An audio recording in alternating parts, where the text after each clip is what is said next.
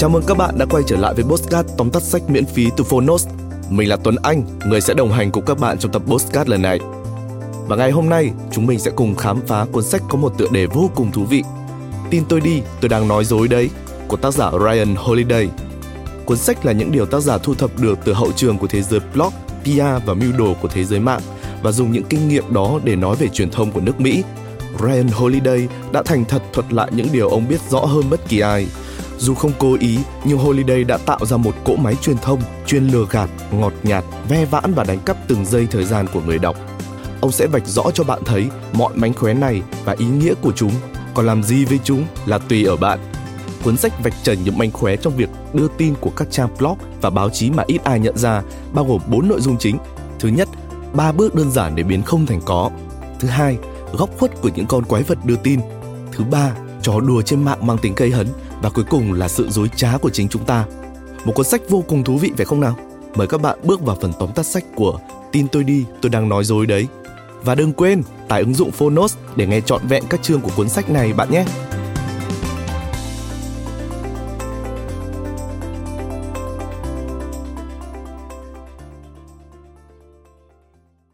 Bạn đang nghe từ Phonos. Tóm tắt sách Tin tôi đi, tôi đang nói dối đấy. Trust me, I'm lying. Tác giả Ryan Holiday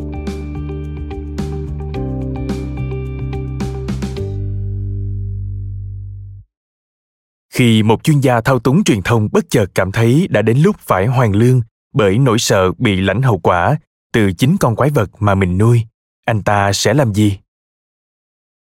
Ryan Holiday gây dựng được tiếng tăm và sự giàu có, nhờ am hiểu về cách internet hoạt động, cũng như khả năng bịa chuyện để lèo lái dư luận.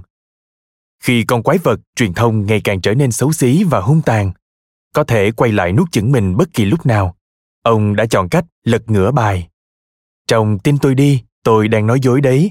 Ryan kể về những thủ đoạn từng sử dụng để lợi dụng đám đông, bẻ cong sự thật, từ đó làm lợi cho khách hàng của mình được xuất bản vào năm 2013, cuốn sách chứng minh tầm quan trọng của các hình thức xuất bản trực tuyến trong việc điều phối, tạo ra hiệu ứng chuỗi tin tức, cũng như vạch trần những lỗ hổng truyền thông đang dẫn dắt cảm xúc, khuyến khích đám đông hành động theo cảm tính. Mời bạn cùng Phonos điểm qua ba nội dung chính của cuốn sách. Nội dung thứ nhất, blog là một doanh nghiệp và một doanh nghiệp luôn cần kiếm tiền Ngày nay, rất ít người viết blog như một thú vui. Hầu hết các blogger rất coi trọng nền tảng này, đơn giản vì họ muốn kiếm tiền. Khi bạn muốn có thu nhập từ một hoạt động bất kỳ, bạn buộc phải nhìn nhận nó như một công việc kinh doanh. Thu nhập của hầu hết các blog đến từ quảng cáo. Ví dụ, bạn có thể sử dụng Google AdSense để chạy quảng cáo trên blog của mình. Sau đó, mỗi khi ai ghé thăm blog, banner quảng cáo sẽ hiển thị trước mặt vị khách và bạn sẽ được trả một khoản tiền nhỏ nhờ vậy.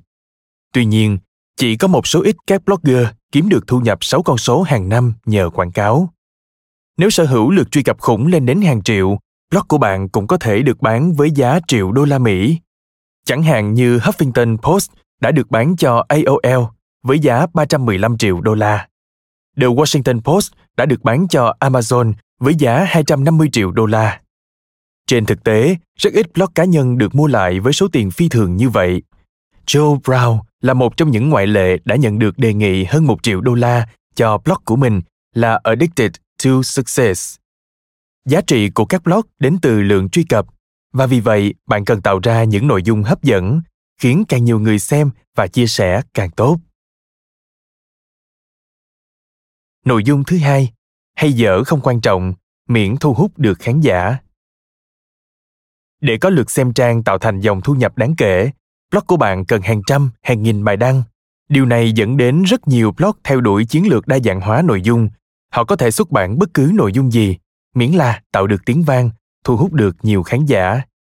Nếu như cảm giác thất vọng, tuyệt vọng khiến con người ngưng trệ, lòng trắc ẩn, sự cảm thông thôi thúc ta phải hành động, phải làm một điều gì đó, nhưng mang tính rất cá nhân, thì cảm giác tức giận, ngạc nhiên, phấn khích hay hài hước lại khiến ta muốn lan truyền chia sẻ Đó cũng là lý do giới truyền thông tập trung vào các nội dung có khả năng gây xúc động mạnh mẽ cho khán giả hơn là những tin tức tích cực. Vì chỉ khi có nhiều lượt chia sẻ, lượt xem, nội dung mới được quy đổi thành tiền. Việc một bài viết được đầu tư nội dung, tìm hiểu kỹ các nguồn tin, có độ chính xác và tin cậy cao hay có tinh thần tích cực, thực ra không quan trọng bằng thực tế là nó có được mọi người chú ý hay không. Dựa trên nguyên lý hoạt động này, các sản phẩm truyền thông với tiêu đề vô nghĩa được thiết kế chỉ để thu hút người đọc trong khi phần nội dung vô cùng sơ sài ngày càng trở nên phổ biến chủ nhân của các nền tảng xuất bản trực tuyến rõ ràng chỉ quan tâm đến lựa chọn nhấp chuột mà bỏ qua cảm nhận của khán giả chính vì vậy các thuật toán của google đang tìm cách loại trừ những nội dung vô giá trị với mong muốn định hướng lại thị trường sáng tạo. Nội dung thứ ba, blog là trường săn phù thủy công khai của thế kỷ 21. Vì lợi nhuận, các nền tảng xuất bản trực tuyến đã tự biến mình trở thành sân khấu cho các cuộc săn lùng phù thủy công khai. Mặc dù không đến nỗi giả mang như các tập tục thời Trung Cổ, thiêu sống các phù thủy, nhưng việc bới móc đời tư, châm biếm, bôi nhọ người có ảnh hưởng xã hội có thể gây ra những hậu quả nghiêm trọng không hề thua kém. Khán giả bị kích động, lăng mạ, phán xét và đổ lỗi cho những người mà họ thậm chí chưa bao giờ quen biết. Internet cho phép chúng ta trút giận dưới dạng bình luận và chia sẻ những câu chuyện trên các trang mạng xã hội cá nhân mà không phải chịu bất kỳ trách nhiệm gì. Đáng buồn thay sự quá khích của đám đông lại cổ vũ các nhà sáng tạo nội dung tích cực hạ bệ bất cứ ai miễn nó tạo ra làn sóng tin tức hút tiền vào túi của họ đây là một vấn nạn vì nó biến những người vô tội trở thành mục tiêu tấn công mạng julian assange nhà sáng lập wikileaks là một trong những nạn nhân bị hiến tế. Trước đó, ông được các blog lớn như Walker tiếp cận với những câu chuyện rất tích cực, cho đến khi có một nguồn tin ẩn danh cáo buộc ông là tội phạm tình dục. Walker trở cờ, chỉ trích ông không thương tiếc trong loạt bài đăng tiếp theo dù không hề có bằng chứng xác thực. Điều đó đã gây tổn hại nghiêm trọng đến hình ảnh, thanh danh của Julian Assange cũng như Wikileaks theo cách không thể vãn hồi. Tin tôi đi, tôi đang nói dối đấy là một cuốn sách thú vị, mang đến cho người đọc cảm giác sảng khoái khi bóc trần những mánh khóe truyền thông. Qua đó, họ cũng dễ dàng nhận ra blog vẫn có rất nhiều quyền lực trong mắt công chúng và quyền lực thì luôn đi đôi với trách nhiệm. Dù với tư cách một người viết, một nhà sáng tạo nội dung hay một khán giả đơn thuần, bạn cũng sẽ rút được rất nhiều bài học giá trị thông qua cuốn sách này. Cảm ơn bạn đã lắng nghe tóm tắt sách Trust Me, I'm Lying. Tin tôi đi, tôi đang nói dối đấy trên ứng dụng Phonos. Bạn có thể nghe nội dung trọn vẹn của sách nói này bất cứ lúc nào trên ứng dụng của chúng tôi. Hãy thường xuyên truy cập vào Phonos để thưởng thức những nội dung âm thanh độc quyền được cập nhật liên tục, bạn nhé.